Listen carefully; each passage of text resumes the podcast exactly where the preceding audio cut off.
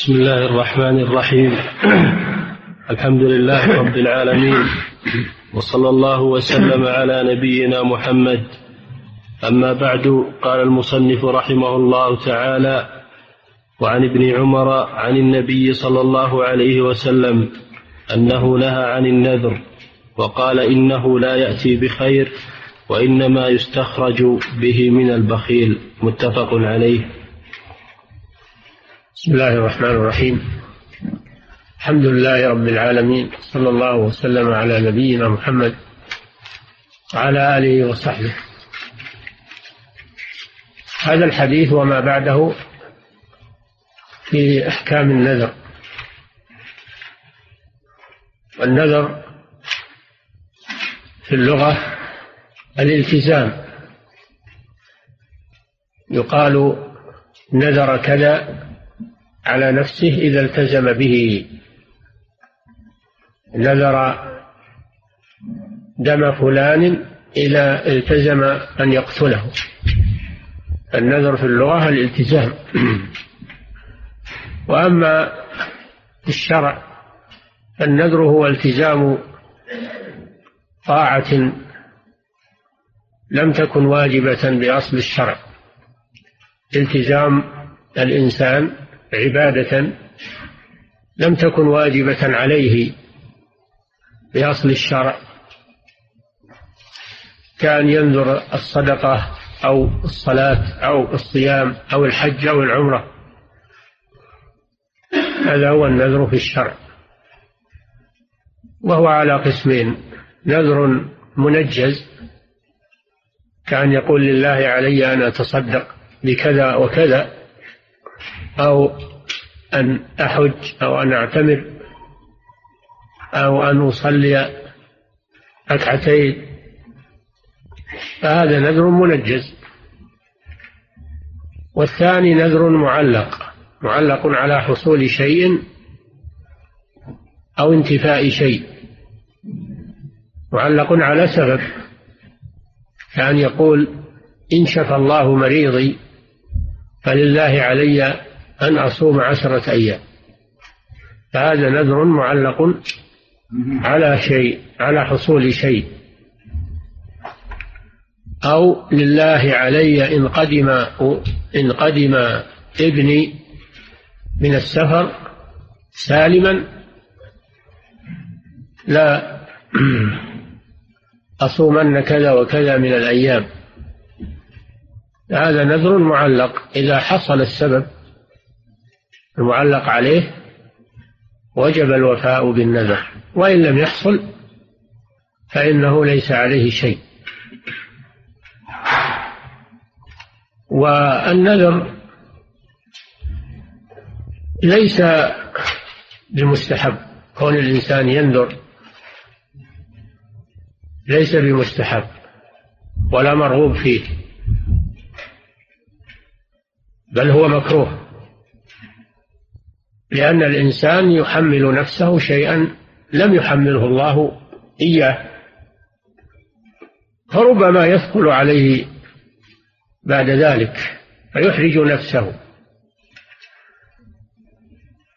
والإنسان على سعة، له أن يفعل الخير بدون أن يلزم نفسه به، فإذا ألزم نفسه به ضيق على نفسه فصار ملزما به، ولو لم ينذر لم يكن ملزما به، بل إن تيسر له وسهل عليه فعله، وإلا ترك. والله جل وعلا يريد بنا اليسر ولا يريد بنا العسر. أكون المجال يكون مفتوحا أمام المسلم، مجال الخير يكون مفتوحا أمام المسلم، إن أراد أن يدخل فيه ويطلب الثواب والأجر ويتطوع فله ذلك، وإن ترك فلا حرج عليه. هذا هو الذي جعل النذر مكروها، أنه يحرج الإنسان. وكثيرا ما تأتي الأسئلة من أناس: النذر وورطوا أنفسهم وثقل عليهم فعل النذر، ولو أنهم من الأول تركوا النذر ولم يورطوا أنفسهم فكان أحسن لهم، فكان أحسن لهم وأيسر. وهذا الحديث حديث ابن عمر رضي الله تعالى عنهما أن النبي صلى الله عليه وسلم نهى عن النذر، نهى عن النذر أي نهى أن ينذر الإنسان ابتداء، لأنه يحرج نفسه ويثقل عليها، فنهى صلى الله عليه وسلم عن ذلك من أجل التخفيف على الناس، ثم علل ذلك فقال فإن النذر لا يأتي بخير، النذر لا يدفع شرا ولا يجلب خيرا، الخير والشر بيد الله ويجري به القضاء والقدر سواء نذرت أو لم تنذر، وليس هو سببا للخير ولا سببا لدفع الشر، وإنما هو حمل تحمل به نفسك، هو لا يأتي بخير كما يعتقد الناس إنه إذا نذر يحصل له مطلوبه أو يندفع عنه المحذور، هذا غير صحيح، لا يأتي بخير، هذا فيه إزالة الاعتقاد في النذر أنه يجلب الخير أو يدفع الشر. ثم قال صلى الله عليه وسلم وإنما يستخرج به من البخيل، الإنسان الكسلان هو الذي ينذر لأجل يلزم نفسه لأنه ما تتحرك إلا بنذر، فهو بخيل في الصدقات وبخيل في العبادات كسلان، فهو ينذر من أجل أن يحرك نفسه للطاعة، فهو بخيل، بخيل على نفسه، كان الأليق به أن يكون راغبا في العبادة وراغبا في الخير وبدون أن ينذر، أما كونه لا يفعل الخير إلا إذا نذر هذا بخيل، إنما يستخرج به من البخيل الذي ليس عنده إقبال على فعل الخير رغبة في فعل الخير، فهو ينذر من أجل أنه يلزم نفسه بذلك، نفسه الكسلة الثقيلة، فهو يتخلص به من البخل، البخل النفسي، هذا هو مفعول النذر، استخرج به من البخيل، فلذلك كان مذموما، فيكره عند جماهير أهل العلم إن الإنسان ينذر ابتداء، وبعض العلماء يرى أنه يحرم لأن أصل النهي أنه للتحريم، وقد نهى صلى الله عليه وسلم عن النذر فالأصل أنه حرام، لكن جماهير أهل العلم على أنه مكروه، يكره للإنسان أن ينذر، لكنه إذا نذر فإنه ينظر في نوعية النذر، ينظر في نوعية النذر الذي نذره، فإن كان نذر طاعة وجب عليه الوفاء به، قوله صلى الله عليه وسلم من نذر أن يطيع الله فليطيعه، وإن كان نذر معصية فإنه يحرم عليه الوفاء به، قوله صلى الله عليه وسلم ومن نذر أن يعصي الله فلا يعصيه، فلا يجوز له الوفاء بالنذر.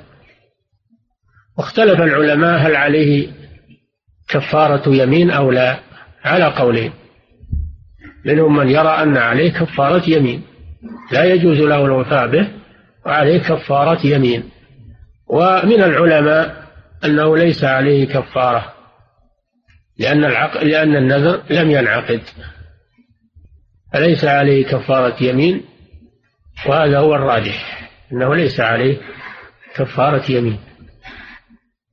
ثالثا نذر اللجاج والغضب، كان يغضب إنسان ويقول ترى إن كان الشيء كذا وكذا فعلي صيام 10 أيام،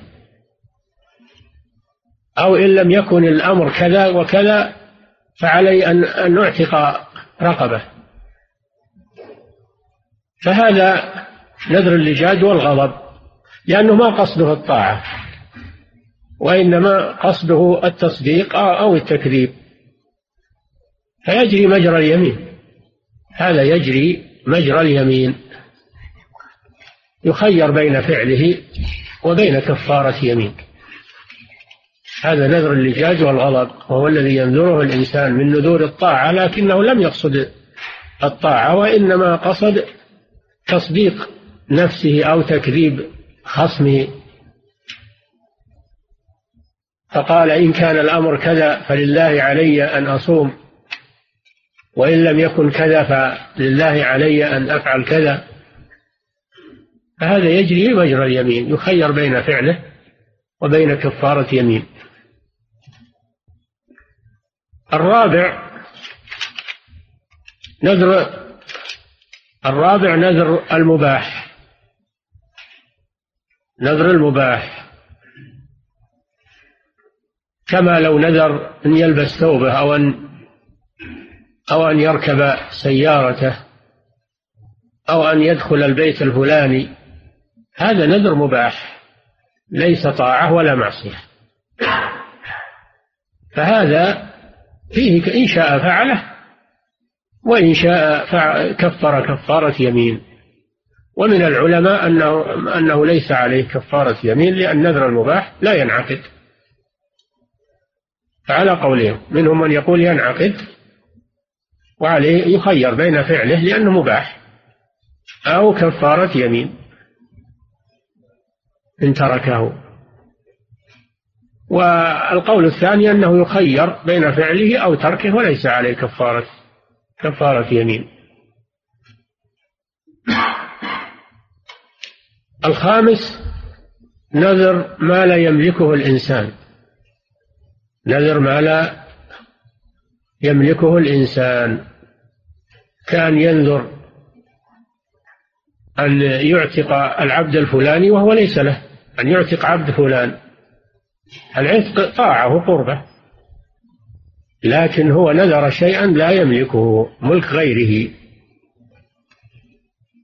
أو لا يقدر عليه، كان نذر أن يتصدق ب100,000 وهو فقير ما يملك هذا، ما يملك هذا، فهذا عليه كفارة يمين. ما لا يملكه ابن آدم عليه كفارة يمين، إذا نذر شيئا لا يملكه فعليه كفارة يمين. السادس إذا نذر شيئا لا يطيقه أو يشق عليه مشقة ظاهرة، شق عليه مشقة ظاهرة، كأن نذر أن يحج ماشيا ولا يركب، أو أن يقف في الشمس ولا يستظل، يصوم ويقف في الشمس ولا يستظل، فهذا نذر شاق وتعذيب للنفس، فهذا يتركه لا ينفذه وعليه كفارة يمين. هذه تقريبا أقسام النذر، وعلى كل حال لا يلزم منه إلا ما كان طاعة لله سبحانه وتعالى، هذا هو الذي يلزم. وأما بقية أنواع النذر ففيها التفاصيل عند أهل العلم. وعلى كل حال النذر عبادة لا يجوز إلا لله سبحانه وتعالى، فلا يجوز النذر للقبور أو النذر للأصنام أو النذر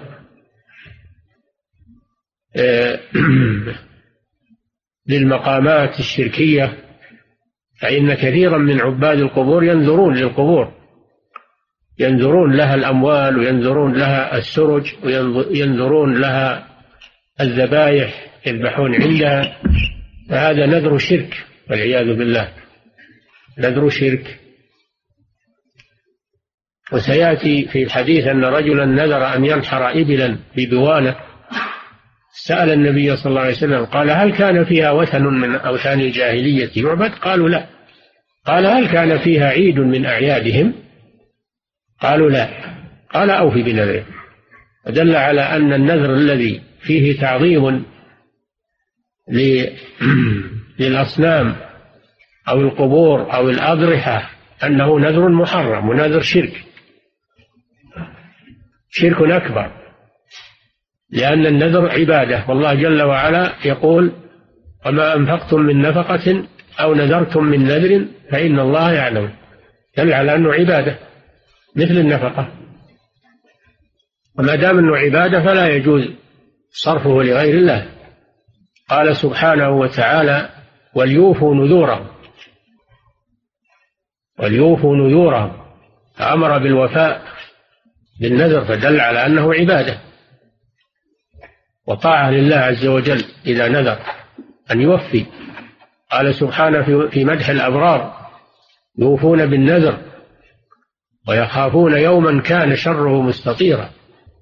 وقال النبي صلى الله عليه وسلم: من نذر أن يطيع الله فليطيعه. دل على أن النذر عبادة لا يجوز إلا لله سبحانه وتعالى، لا يجوز لغير الله من الأصنام والقبور والأشجار والأحجار غيرها من مواطن الشرك والبدع. نعم. وعن عقبة بن عامر رضي الله عنه قال قال رسول الله صلى الله عليه وسلم: كفارة النذر كفارة يمين. رواه مسلم، وزاد الترمذي فيه إذا لم يسمه وصححه. نعم. ولأبي داود من حديث ابن عباس رضي الله عنهما مرفوعا: من نذر نذرا لم يسمى فكفارته كفارة يمين، ومن نذر نذرا في معصية فكفارته كفارة يمين، ومن نذر نذرا لا يطيقه فكفارته كفارة يمين. وإسناده صحيح، إلا أن الحفاظ رجحوا وقفه. وللبخاري من حديث عائشة رضي الله عنها: ومن نذر أن يعصي الله فلا يعصه. ولمسلم. نعم. هذا حديث ابن عباس رضي الله عنه في أنواع من النذور: النذر الذي لم يسمى ولم يعين، بس قال: لله علي نذر ولم يبينه، لله علي نذر ولم يبينه، فهذا فيه كفارة يمين. الثاني إذا نذر معصية فهذا لا يفعله وعليه كفارة يمين. الثالث إذا نذر نذرا لا يطيقه فهذا لا يفعله وعليه كفارة يمين. هذا ما دل عليه حديث ابن عباس، ولكن الإشكال في إسناده. روي مرفوعا إلى النبي صلى الله عليه وسلم، ولكن الحفاظ رجحوا أنه موقوف على ابن عباس، فهو من كلام ابن عباس رضي الله تعالى عنهما. أعيد الحديث. وعن عقبة بن عامر رضي الله عنه قال: قال رسول الله صلى الله عليه وسلم: كفارة النذر كفارة يمين. نعم. رواه مسلم. نعم. وزاد الترمذي فيه إذا لم يسمه وصححه. نعم. هذا حديث عقبة بن عامر، لكنه غير مقيد. قال: من نذر نذرا فعليه كفارة يمين، ولم يقيده. الروايات التي بعده قيدته وبينت أن المراد النذر الذي لم يسمى، أما النذر الذي سمي وحدد بصيام أو صدقة أو صلاة أو غير ذلك أنه يلزم الوفاء به، لقوله صلى الله عليه وسلم: من نذر أن يطيع الله فليطيع. وإنما الذي فيه كفارة يمين هو هذه الأنواع التي لم يسمها التي لا يطيقها التي هي معصية، هذه هي التي فيها كفارة يمين ولا يفي بها. نعم. ولأبي داود من حديث ابن عباس رضي الله عنهما مرفوعا من نذر نذرا مرفوعا من طريق، لكن الحفاظ رجحوا أنه موقوف من كلامه رضي الله عنه. نعم. من نذر نذرا لم يسمى فكفارته كفارة يمين. نعم.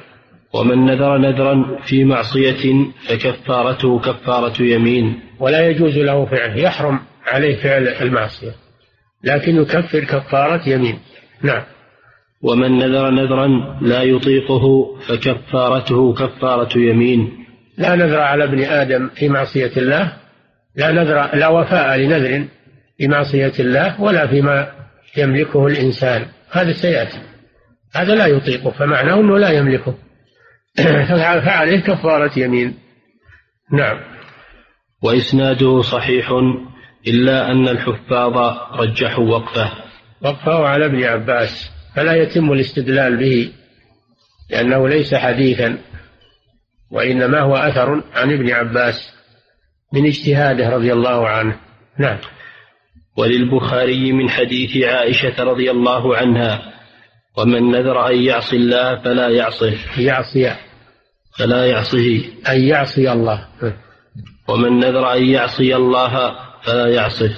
نعم، هذا صحيح، حديث صحيح، من نذر أن يعصي الله فلا يجوز له الوفاء بالنذر، كما لو نذر أن يشرب الخمر أو نذر أن يسرق أو نذر أن لا يصل رحمه، هذه معصية لا يجوز له الوفاء به، أو نذر أن يقتل فلانا أو أن يضربه، هذا نذر معاصي لا يجوز الوفاء بها، عليه كفارة يمين. نعم. ولمسلم من حديث عمران لا وفاء لنذر في معصية.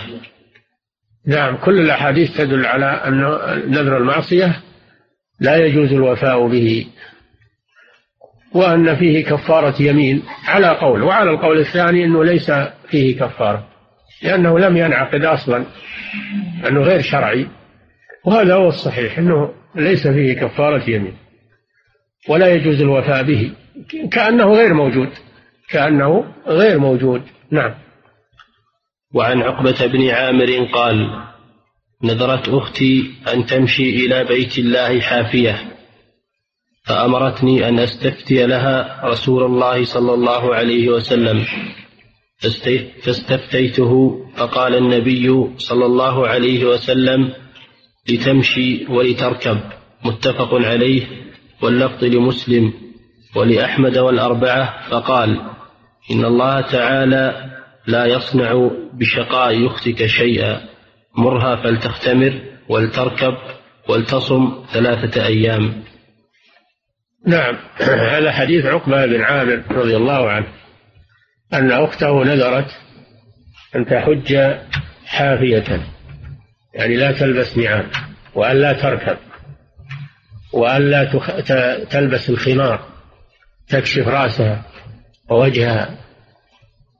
النبي صلى الله عليه وسلم أفتى في هذا وقال مرها فلتركب ولتمشي ولتختمر، وأن الله سبحانه وتعالى ليس له حاجة في أن تعذب نفسها ولا يرضى لعباده أن يعذبوا أنفسهم ويحملوها ما لا تطيق. الله رحيم بعباده، رؤوف بعباده، لا يريد بهم اليسر ولا يريد بهم العسر. فدل هذا على أن من نذر شيئا لا يطيقه أنه لا يفعله وعليه كفارة يمين، لتصم 3 أيام، هذه كفارة اليمين، و3 الأيام هي المرحلة الأخيرة من كفارة اليمين، لأن كفارة اليمين فيها تخيير وفيها ترتيب، تخيير بين 3 أمور: الإطعام 10 مساكين أو كسوة 10 مساكين أو عتق رقبة، هذه مخير، فإن لم يجد شيئا فإنه يصوم 3 أيام كما قال تعالى: لا يؤاخذكم الله باللغو في أيمانكم ولكن يؤاخذكم بما عقدتم الأيمان فكفارته إطعام 10 مساكين من أوسط ما تطعمون أهليكم أو كسوتهم أو تحرير رقبة، هذه 3 مخيرة أو للتخيير. فمن لم يجد فصيام 3 أيام ذلك كفارة أيمانكم إذا حلفتم. نعم.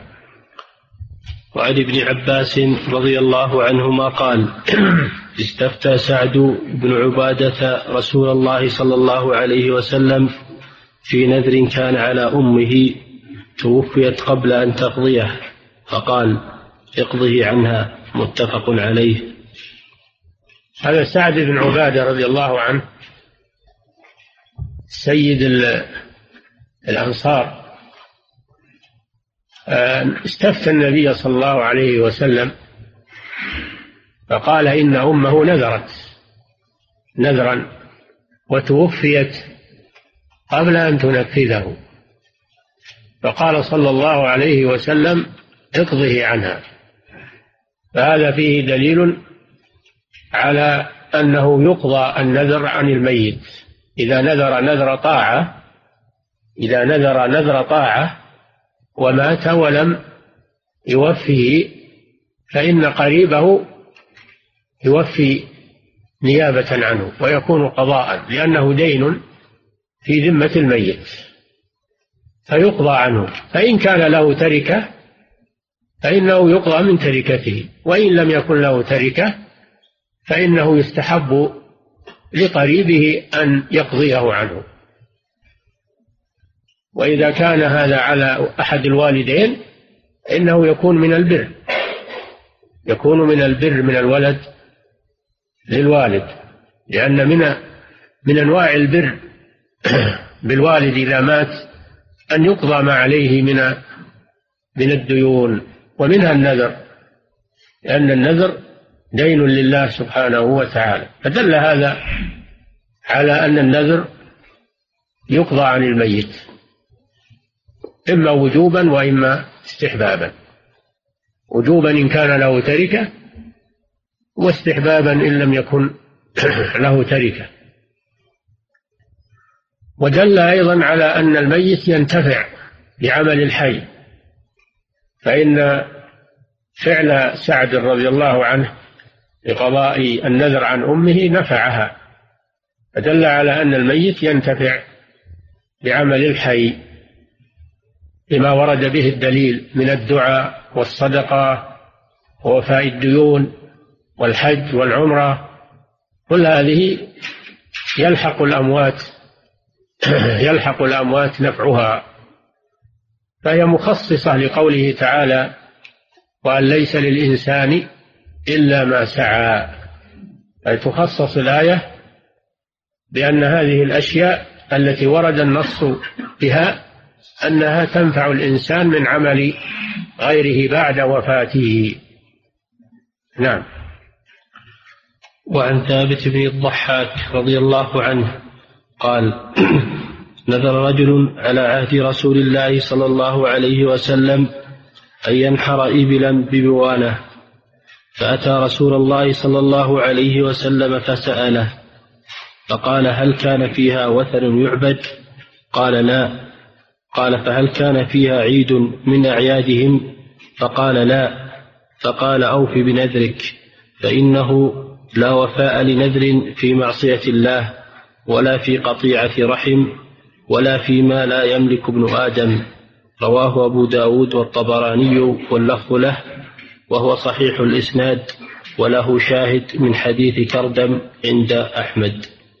نعم، هذا الحديث حديث صحيح، صحيح السند، فيه أن رجلا نذر أي التزم أن ينحر إبلا ببوانة. النحر عبادة، قال تعالى: فصل لربك وانحر قل إن صلاتي ونسكي ومحياي ومماتي لله رب العالمين. والنسك هو الذبيحة، النحر والذبح على وجه التقرب، إذا كان ذلك على وجه التقرب فهو عبادة لا يجوز إلا لله سبحانه وتعالى. لا يجوز الذبح في القبور ولا للجن ولا للشياطين، فلا يجوز الذبح إلا لله. فمن ذبح لغير الله فقد أشرك. نذر أن ينحر إبلا، الإبل تنحر والغنم والبقر تذبح. الإبل تنحر في اللبة، وأما البقر والغنم فهي تذبح في الحلق. النحر من خصائص الإبل أن ينحر إبلا ببوانة، وبوانة بضم الباء اسم مكان عند ينبع بين مكة والمدينة، اسم مكان هضبة قريبة من ينبع على ساحل البحر.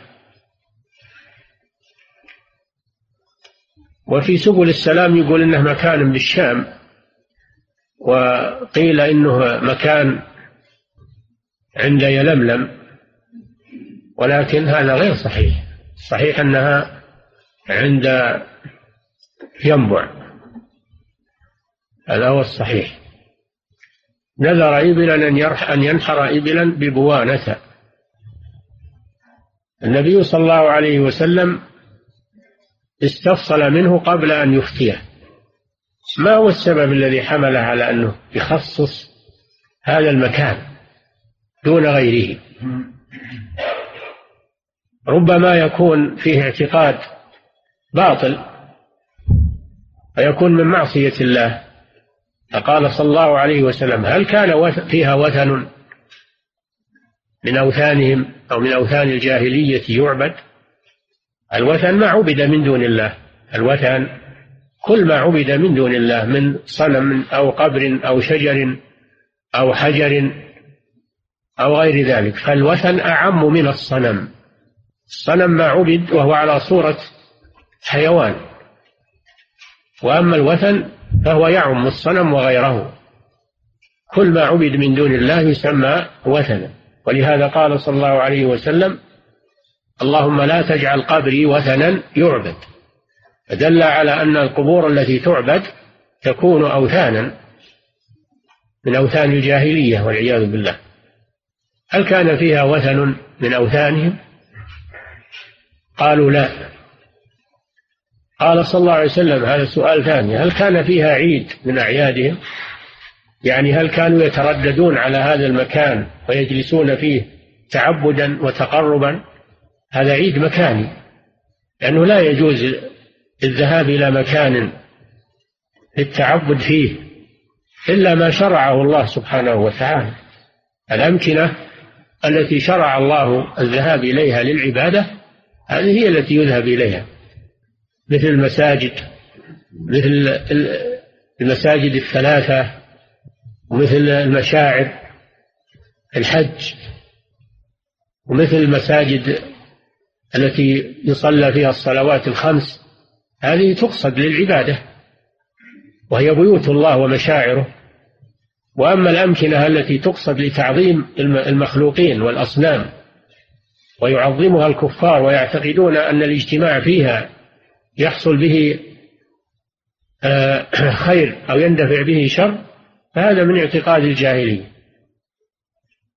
فلا يجوز لنا أن نذهب إليها وأن نتعبد فيها لله. شوف، ما نتعبد فيها لله، لأن هذا فيه تشبه ومشاركة لهم. هم يقصدون التقرب إلى غير الله.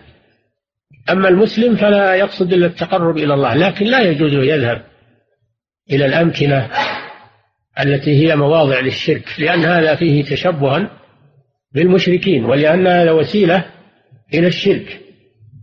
ولهذا يقول عقد الشيخ محمد بن عبد الوهاب رحمه الله على هذا الحديث بابا في كتاب التوحيد، فقال: باب لا يذبح لله في مكان يذبح فيه لغير الله. ثم ساق هذا الحديث.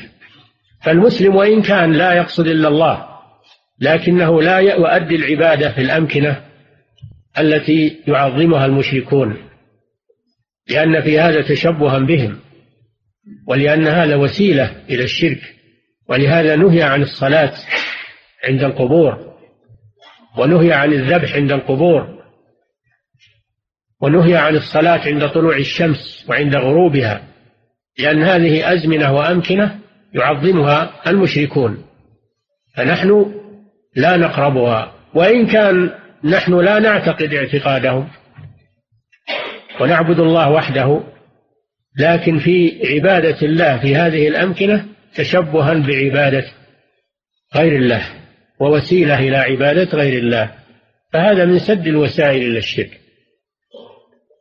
فهذا الحديث فيه فوائد عظيمة. فائدة الأولى وجوب سؤال أهل العلم، وأن الإنسان لا يقدم على عمل من الأعمال التي يتقرب بها إلى الله ويتعبد بها إلا بعد أن يسأل أهل العلم ويتأكد هل هي مشروعة أو غير مشروعة. فهذا الرجل لم يقدم على تنفيذ النذر حتى سأل النبي صلى الله عليه وسلم. المسألة الثانية، الحديث دليل على أن على المفتي أن يستفصل من المستفتي قبل أن يصدر الفتوى، ولا يستعجل مثل ما يفعل بعض الناس، يبادر بالإجابة قبل أن يعرف مقاصد المستفتي، فربما يكون الجواب في ناحية والسؤال في ناحية أخرى. فلا بد أن المفتي يتثبت ويستفصل من المستفتي وعن مقاصده وعن ما يحتاج إليه الحكم الشرعي. النبي صلى الله عليه وسلم سأله أولا، فلما تبين عدم المحذور أفتاه صلى الله عليه وسلم فقال له: أوفي بنذرك، يعني اذبح، انحر الإبل، لخلو هذا العمل من المحاذير، ولأن هذا نذر طاعة فيلزم الوفاء به. ولهذا قال: فإنه لا وفاء لنذر في معصية الله ولا فيما لا يملكه الإنسان، نعم، ولا فيما لا يطيقه أيضا. أعد الحديث. وعن ثابت بن الضحاك رضي الله عنه قال: نذر رجل على عهد رسول الله صلى الله عليه وسلم أن ينحر إبلا ببوانة، فأتى رسول الله صلى الله عليه وسلم فسأله فقال: هل كان فيها وثن يعبد؟ قال: لا. قال: فهل كان فيها عيد من أعيادهم؟ فقال: لا. أعيادهم يعني أعياد الجاهلية، نعم. فقال: أوف بنذرك، فإنه لا وفاء لنذر في معصية الله ولا في قطيعة رحم ولا فيما لا يملك ابن آدم. نعم، هذا فيه المسائل التي ذكرناها: أولا سؤال أهل العلم، وثانيا أنه يجب على المفتي أن يستفصل من المستفتي قبل أن يصدر الفتوى، وثالثا وجوب الوفاء بالنذر إذا كان نذر طاعة، ورابعا تحريم الوفاء بالنذر إذا كان نذر معصية،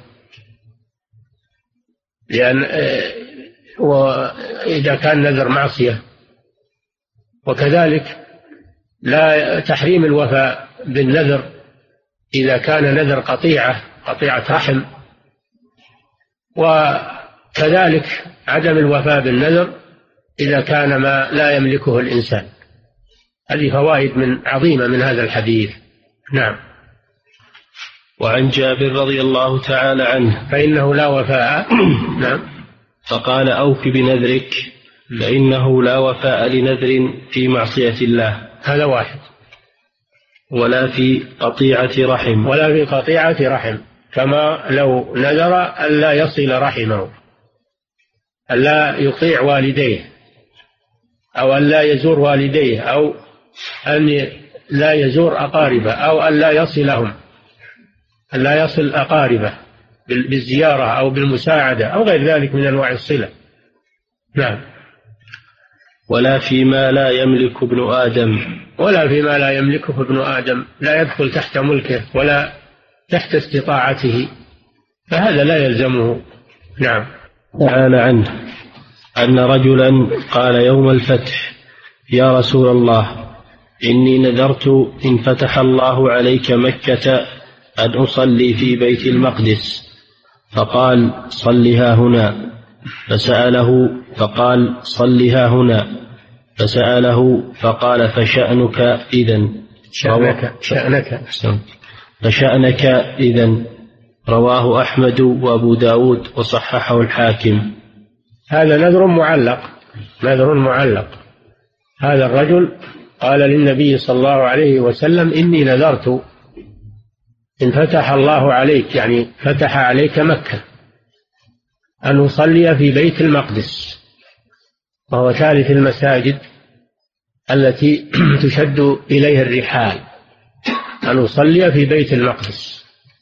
الصلاة عبادة وطاعة، وكونها في بيت المقدس أيضا هذه عبادة، لأن يعني بيت المقدس من المساجد التي تزار ويسافر إليها للعبادة، كل هذا مشروع.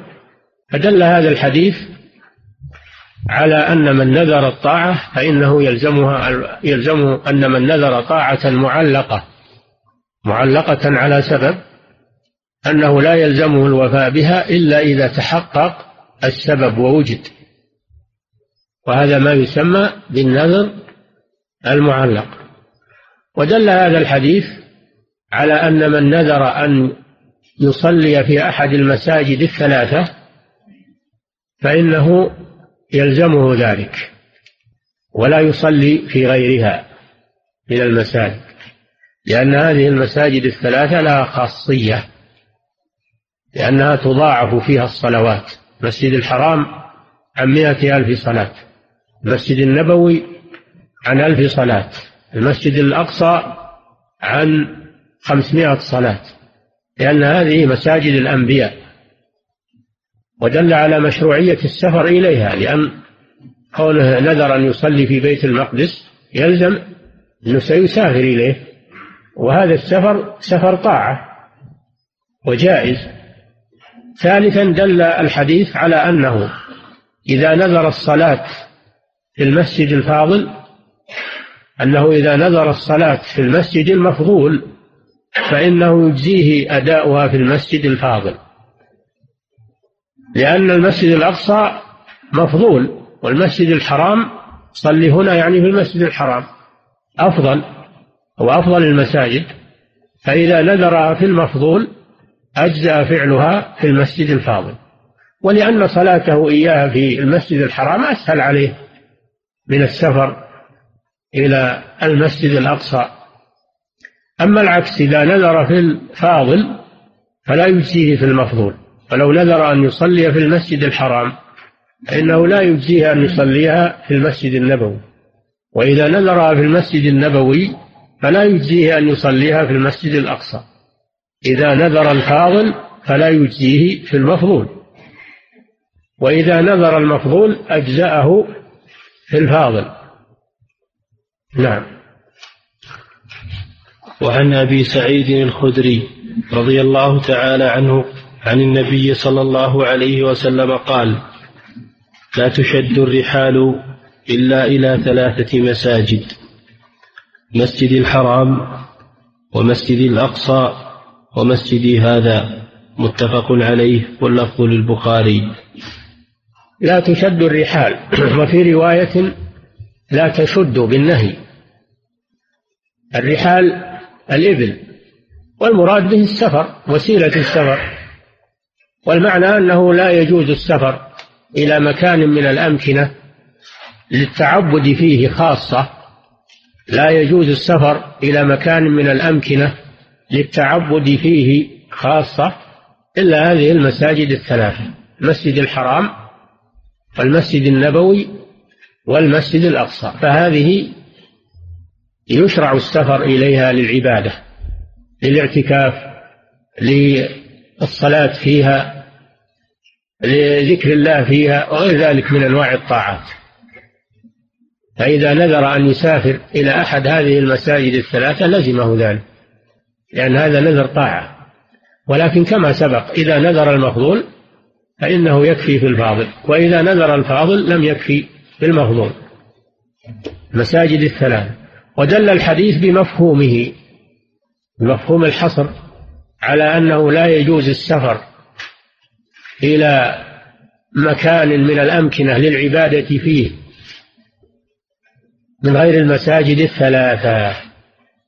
فلو نذر أنه يسافر ليصلي في مسجد في دمشق، في المسجد الأموي مثلا، لو نذر أنه يسافر ليصلي في المسجد الأموي، أو نذر أن يسافر ليصلي في مسجد قباء بالمدينة، فهذا لا يجوز، لا يجوز السفر للعبادة في مكان إلا في هذه الثلاثة خاصة. وأما السفر إليها للعبادة فلا يجوز. أما السفر للمباحات كالسفر للتجارة والسفر لصلة الرحم والسفر للنزهة، هذا مباح، هذا سفر مباح، هذا سفر مباح ليس للعبادة، فلا يدخل في النهي. يجوز الإنسان يسافر للتجارة، يسافر لزيارة والديه، لصلة أرحامه، للنزهة، للتعلم، غير ذلك من الأمور، هذا سفر مباح ليس سفر عبادة. إنما الكلام في سفر العبادة هذا لا يجوز إلا في المساجد الثلاث، ولا يجوز أن يسافر للصلاة في مسجد غيرها، لأنه ليس له مزية على غيره. فلو نذرت أن تصلي في الجامع الكبير في الرياض، نقول صل في هذا المسجد، المساجد الرياض كلها سواء، لا تروح للمسجد الكبير، صل في هذا المسجد، لأن المسجد الكبير ليس له مزية، المساجد كلها سواء. فإذا نذرت في مسجد غير ليس له فضيلة على غيره فصل في أي مسجد من المساجد. نعم. وعن عمر قال: قلت يا رسول الله إني نذرت في الجاهلية أن أعتكف ليلة في المسجد الحرام، قال: أوف بنذرك. متفق عليه. وزاد البخاري في رواية: فاعتكف ليلة.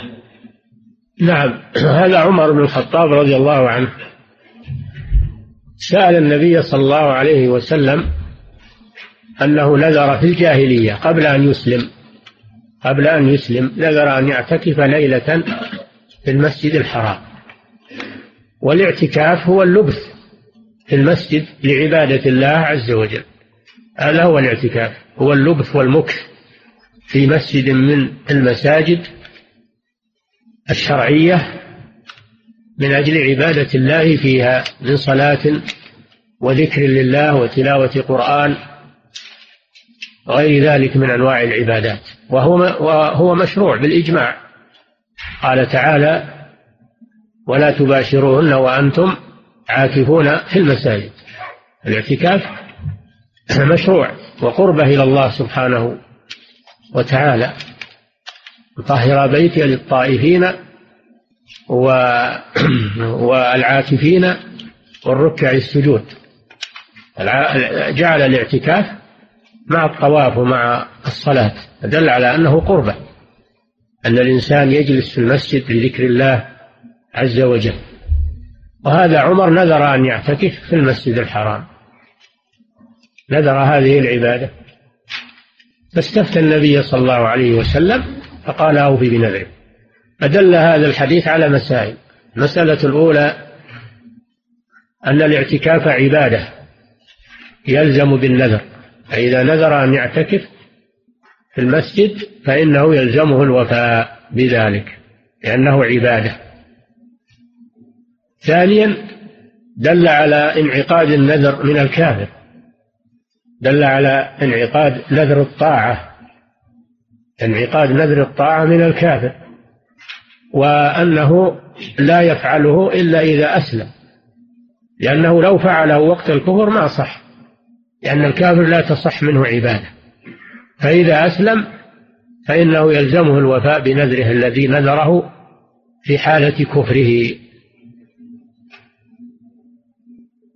المسألة الثالثة: دل الحديث على أنه لا يشترط للاعتكاف أن يكون المعتكف صائما، لأن عمر نذر أن يصوم ليلة والليل ليس فيه صيام، ومع هذا أوجب عليه النبي صلى الله عليه وسلم الوفاء، فدل على أنه لا يشترط للمعتكف أن يكون صائما، فيجوز أن يعتكف وهو مفطر، ويجوز أن يعتكف ليلا وأن يعتكف نهارا، كل ذلك جائز، الحمد لله. نعم. كتاب القضاء. يكفي. فضيلة الشيخ، إذا نويت صيام يوم عاشوراء ويوما قبله ويوما بعده، وأن تكون هذه الثلاثة أيام بنية أيام البيض، فهل أحصل على أجر صيام 3 أيام من كل شهر؟ نعم، إذا صام يوم عاشوراء ويوما قبله ويوما بعده فهذا أكمل الأنواع في صوم عاشوراء. صوم عاشوراء كما ذكر ابن القيم في زاد المعاد على 3 أقسام، أكملها وأفضلها أن يصوم يوما قبله ويوما بعده، يصوم 3 أيام. والنوع الثاني أن يصوم يوم عاشوراء ويوما قبله أو يوما بعده، يعني يصوم يومين. والنوع الثالث أن يصوم يوم عاشوراء فقط ولم يصم يوما قبله ولا بعده، وهذا أقلها فضيلة. فإذا صام 3 الأيام يوم عاشوراء، يوم 9 ويوم 10 ويوم 11، فهذا أفضل، وهي تكفي عن صيام 3 الأيام من الشهر، تكفي عن صيام 3 الأيام من الشهر، لقوله صلى الله عليه وسلم: إنما الأعمال بالنيات وإنما لكل امرئ ما نوى. فإذا نواها عن عاشوراء وعن صيام 3 الأيام أجزأه ذلك إن شاء الله. وأما البيض فليست هذه أيام البيض، البيض يوم 13 و14 و15، هذه أيام البيض، لكن عن 3 الأيام من الشهر. نعم. فضيلة الشيخ، هل كان الرسول صلى الله عليه وسلم يكثر من الصيام في شهر الله المحرم؟ النبي صلى الله عليه وسلم يقول: أفضل الصيام بعد رمضان شهر الله المحرم. وأما أنه كان يكثر من الصيام في المحرم فلا أدري، ما أدري، لكن هو حث على صيام الشهر، قال: أفضل الصيام بعد شهر رمضان شهر الله المحرم. نعم. فضيلة الشيخ، إذا قرأ الخطيب على المنبر آية سجدة، فهل يشرع له سجود التلاوة أثناء الخطبة؟ نعم، إذا قرأ آية فيها سجدة في أثناء الخطبة فإنه يسجد، وإن شاء الحاضرون سجدوا معه، كما كان عمر رضي الله عنه يفعل ذلك. وسجود التلاوة سنة، إذا فعله فله أجر، وإن تركه فلا حرج عليه. نعم.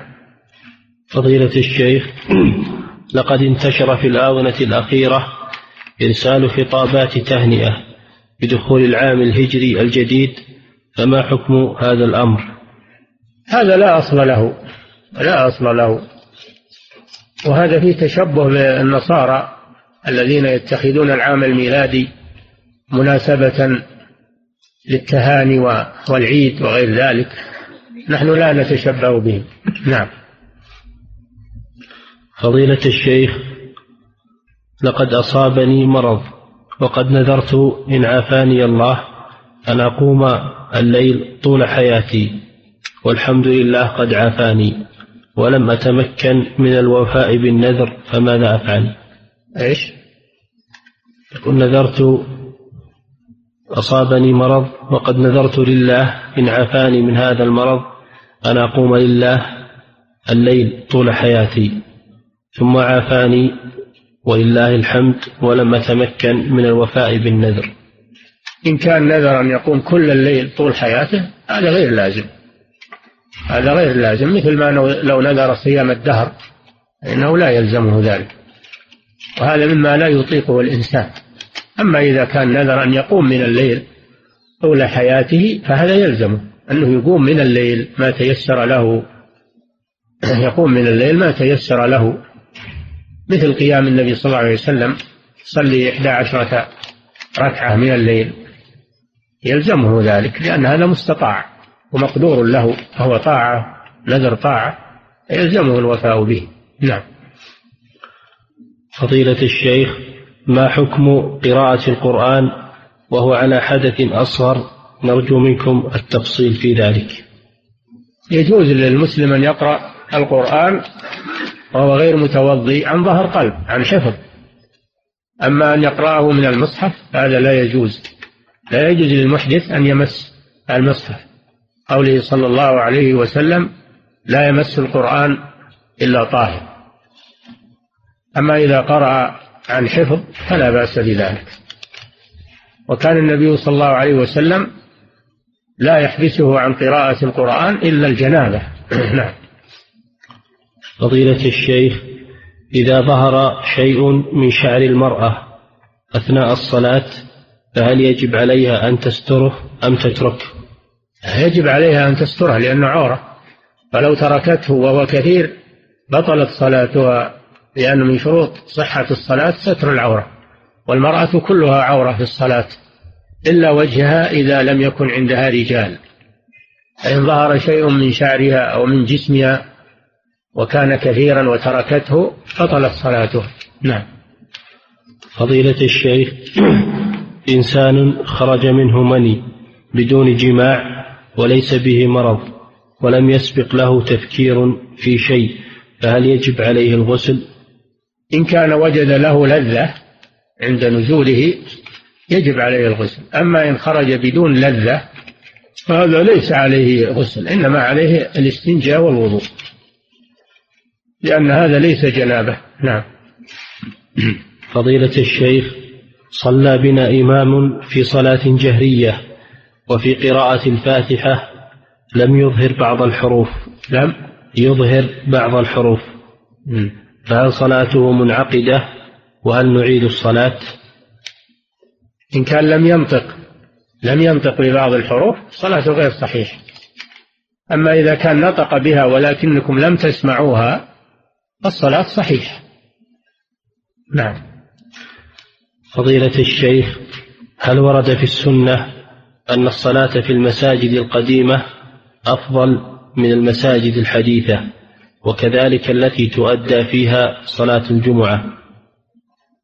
نعم، الفقهاء ذكروا أن المسجد القديم أفضل من المسجد الجديد لأن الطاعة فيه أسبق، وذكروا أن المسجد الأكثر جماعة أفضل من المسجد الأقل جماعة، فإذا كان هناك مسجد أكثر جماعة فكونه مع الأكثر أفضل من كونه مع الأقل. نعم. وكذلك المسجد الجامع وغيره الأكثر جماعة، سواء كان الجامع أو غيره الأكثر جماعة. نعم. فضيلة الشيخ، إذا صلى الرجل بزوجته صلاة فريضة فهل يكتب لهما أجر صلاة الجماعة؟ نعم، ذكر الفقهاء أنه تنعقد الجماعة بالرجل والمرأة، لكن إن كانت المرأة من محارمه تقف إلى جانبه، وإن كانت المرأة ليست من محارمه تقف خلفه. نعم. فضيلة الشيخ، هل يجوز السفر للصلاة على العلماء والمشايخ والصالحين خاصة مع قرب المسافات، وهل يدخل في النهي لا تشد الرحال الحديث؟ نعم، لا ينبغي السفر لأجل الصلاة على جنازة ولو كانت لأحد العلماء أو أحد الفضلاء، لا تجوز، يعني ما يشرع السفر، هو شبيه بشد الرحال لغير المساجد الثلاث، ولكن يصلى عليه صلاة الغائب، صلى عليه صلاة الغائب، إن صلى عليها للبلد صلاة الغائب صل معهم، وإن أردت أن تصلي عليه وحدك أو مع جماعة تجتمعون وتصلون عليه فلا بأس بذلك، تصلون عليه صلاة غائب. نعم. فضيلة الشيخ، قوله صلى الله عليه وسلم لتمشي ولتركب، هل يفهم منه أن من نذر نذرا لا يطيقه أنه يأتي منه بقدر استطاعته؟ لا، هذا من باب التخيير، هذا من باب التخيير، إن شاءت تركب وإن شاءت تمشي، من باب التخيير. نعم، أو من باب الإلزام أنه يلزمها أنها تمشي. نعم. فضيلة الشيخ، الرجل إذا كان على زوجته الحيض واستمتع بها بما دون الفرج وأنزلت المرأة، فهل على المرأة أن تغتسل للإنزال قبل الطهر؟ لا، تغتسل إذا طهرت، تغتسل عن الجميع، عن الجنابة وعن الحيض غسلا واحدا يكفيها. نعم. فضيلة الشيخ، إذا نذرت صيام 3 أيام بشرط أن يتحقق أمر ما، نعم. إذا نذرت أن أصوم 3 أيام، نعم، بشرط أن يتحقق أمر ما، فإذا لم يتحقق هذا الأمر فهل يجب علي الوفاء بالنذر؟ لا، هذا نذر معلق، إذا حصل المعلق عليه لزم الوفاء، وإن لم يحصل فلا شيء عليك. نعم. فضيلة الشيخ، هل ورد نهي عن تلبيس الجدران بالقماش؟ نعم، إذا كان من باب الترف ومن باب الزينة هذا منهي عنه، أما إذا كان للحاجة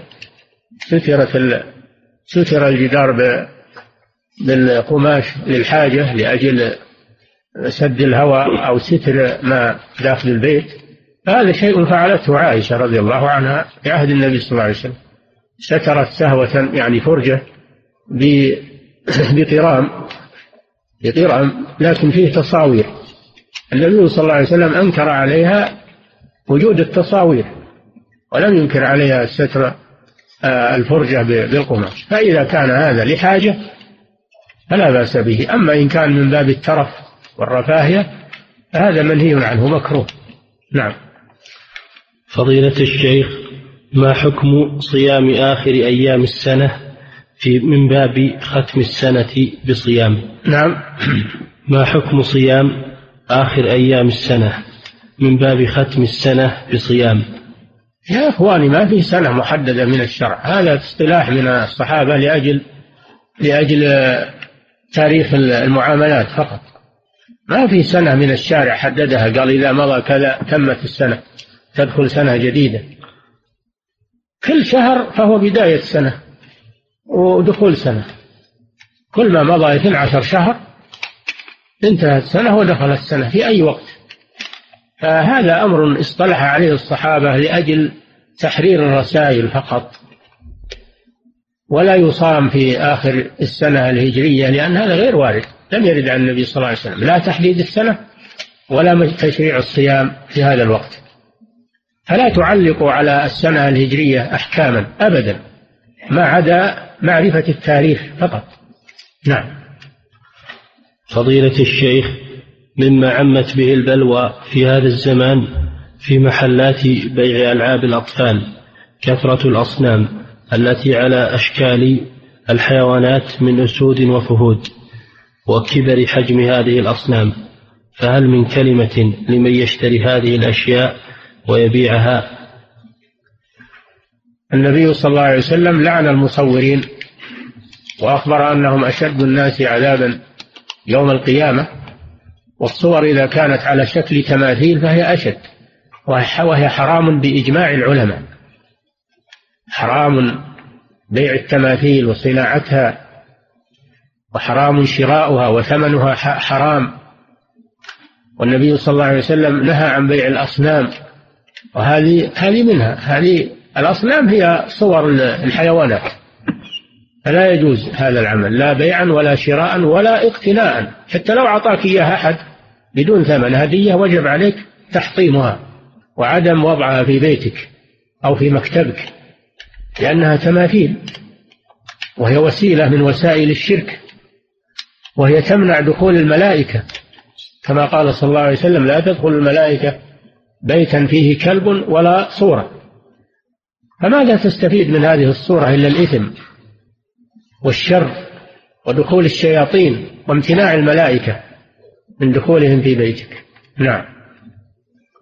فضيلة الشيخ، رجل أبوه مدفون، نعم، رجل أبوه مدفون خارج المدينة التي هو ساكن فيها، فهل يجوز أن يسافر لزيارة قبر أبيه والدعاء له؟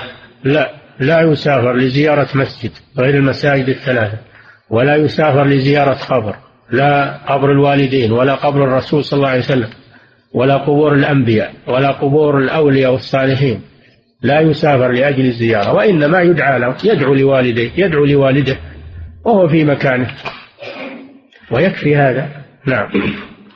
فضيلة الشيخ، بالأمس القريب ونظر لسقوط الأمطار حصل وأن بعض المساجد جمعت بين العشاءين، فهل هذا الفعل جائز؟ وما حكم من لم يجمع معهم وصلى العشاء في وقتها؟ الجمع ليس لازما، فمن لم يجمع معهم فقد أحسن واستبرأ لدينه. والجمع إذا كان هناك مطر غزير يبل الثياب الجمع جائز، أما إذا كان المطر خفيفا هذا لا يسوغ الجمع، لأن الأصل أن كل صلاة تؤدى في وقتها، قوله تعالى إن الصلاة كانت على المؤمنين كتابا موقوتا. وإنما رفعا للحرج عن المسلمين أجاز الشارع الجمع بين الصلاتين لأحد أعذار ثلاثة. العذر الأول الجمع بين المغرب والعشاء لأجل المطر، والمراد المطر الغزير الذي يبل الثياب ويستمر.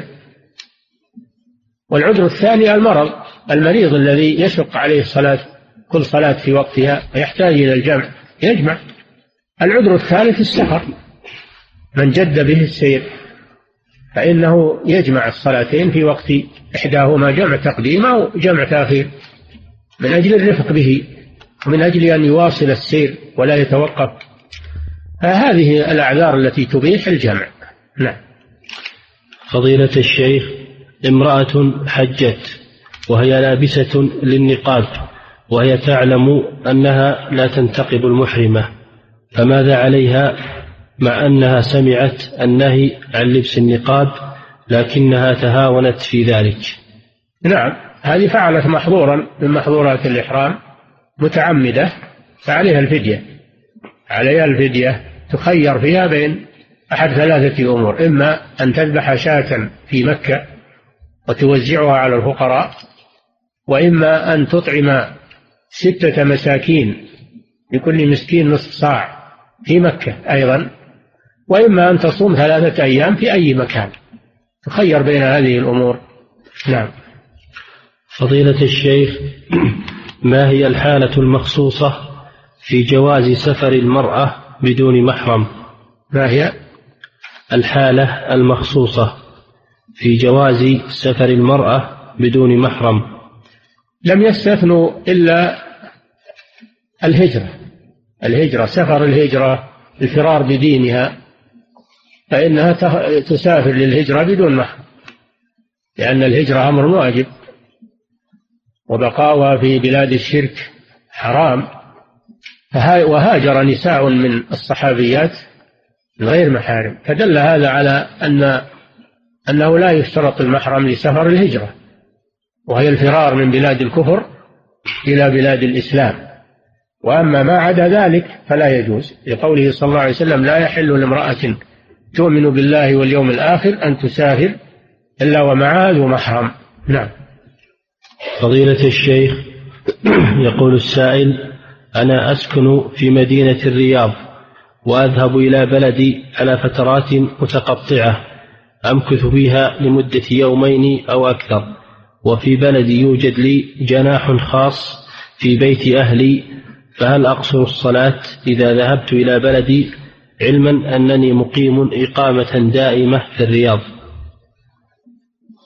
إذا كنت مرتحلا إلى الرياض نهائيا واستقرارك دائما في الرياض، وإنما تذهب لبلدك لأجل زيارة فقط، فلك أن تقصر الصلاة لأنك مسافر. لكن لا يجوز لك تصلي وحدك والجماعة قريبة منك والأذان، تسمع الأذان يجب عليك أن تخرج تصلي مع الجماعة وتتم الصلاة، لأنها لا تسقط عنك صلاة الجماعة وأنت تسمع المؤذن.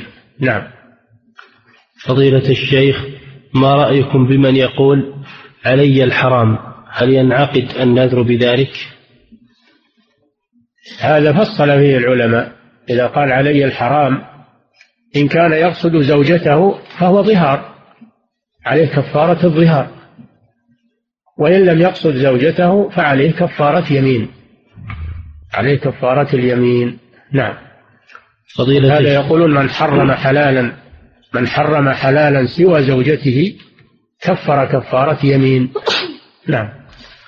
فضيلة الشيخ، ما حكم زيارة أماكن الآثار مثل مدائن صالح والأهرامات؟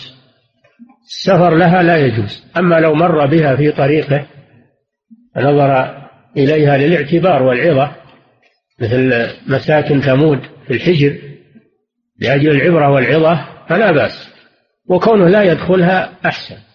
قوله صلى الله عليه وسلم لأصحابه لما مروا بمساكن ثمود قال لا تدخلوا على هؤلاء المعذبين إلا أن تكونوا باكين أن يصيبكم ما أصابهم. فقصدهم السفر لزيارتها هذا لا يجوز، لكن لو مر بها في طريقه ودخلها للاعتبار مع الخشية من الله فلا بأس بذلك. أما دخولها للإعجاب بها ومجرد التفرج عليها هذا لا يجوز، لأنه لم يخشى الله عز وجل. النبي صلى الله عليه وسلم يقول إلا أن تكونوا باكين. وأما الذهاب إلى الأصنام وإلى التماثيل وأبي الهول وغيره هذا لا يجوز مطلق، لا يجوز، هذا منكر. تروح تشوف منكرات هذا منكر لا يجوز، لأن هذه التماثيل حرام، وإذا زارها يصير أقرها ولم ينكرها فلا يذهب إليها. نعم. فضيلة الشيخ، إذا ذبح الإبل ولم ينحرها فهل هذا حلال أم أنها لا تحل إلا بالنحر؟ إذا قطع الأوداج وقطع المري والحلقوم حلت ولو كان بالذبح، المهم أنه يقطع الحلقوم والمري والوديجين وهما العرقان اللذان في جانبي العنق يجري منهما الدم، أو على الأقل يقطع واحدا من الوديجين مع المري والحلقوم، تحل الزكاة في هذا. نعم. فضيلة الشيخ، هل جلوسي في المسجد من صلاة المغرب إلى صلاة العشاء يعتبر اعتكاف؟ نعم، إذا جلست بنية الاعتكاف ولو كان قليلا يعتبر اعتكافا ولك فيه الأجر. نعم. فضيلة الشيخ، من الناس من يذهب ليصلي في المساجد التي فيها جنائز، فما حكم فعله؟ طيب، هذا ذهاب للصلاة على الجنائز يحصل على الأجر، من صلى على الجنازة فله قيراط من الأجر، هذا طيب أنه يذهب للمساجد التي تحضر فيها الجنائز يصلي عليها ليحصل على الأجر. نعم. فضيلة الشيخ، هل يجب على الإمام أو المأموم سجود السهو إذا نسي شيئا من واجبات الصلاة مثل قول رب اغفر لي بين السجدتين؟ نعم، السجود لترك الواجب واجب، لأنه جبران للصلاة. إذا ترك قول رب اغفر لي أو سبحان ربي الأعلى في السجود أو سبحان ربي العظيم في الركوع أو قول سمع الله لمن حمده فهذا يسجد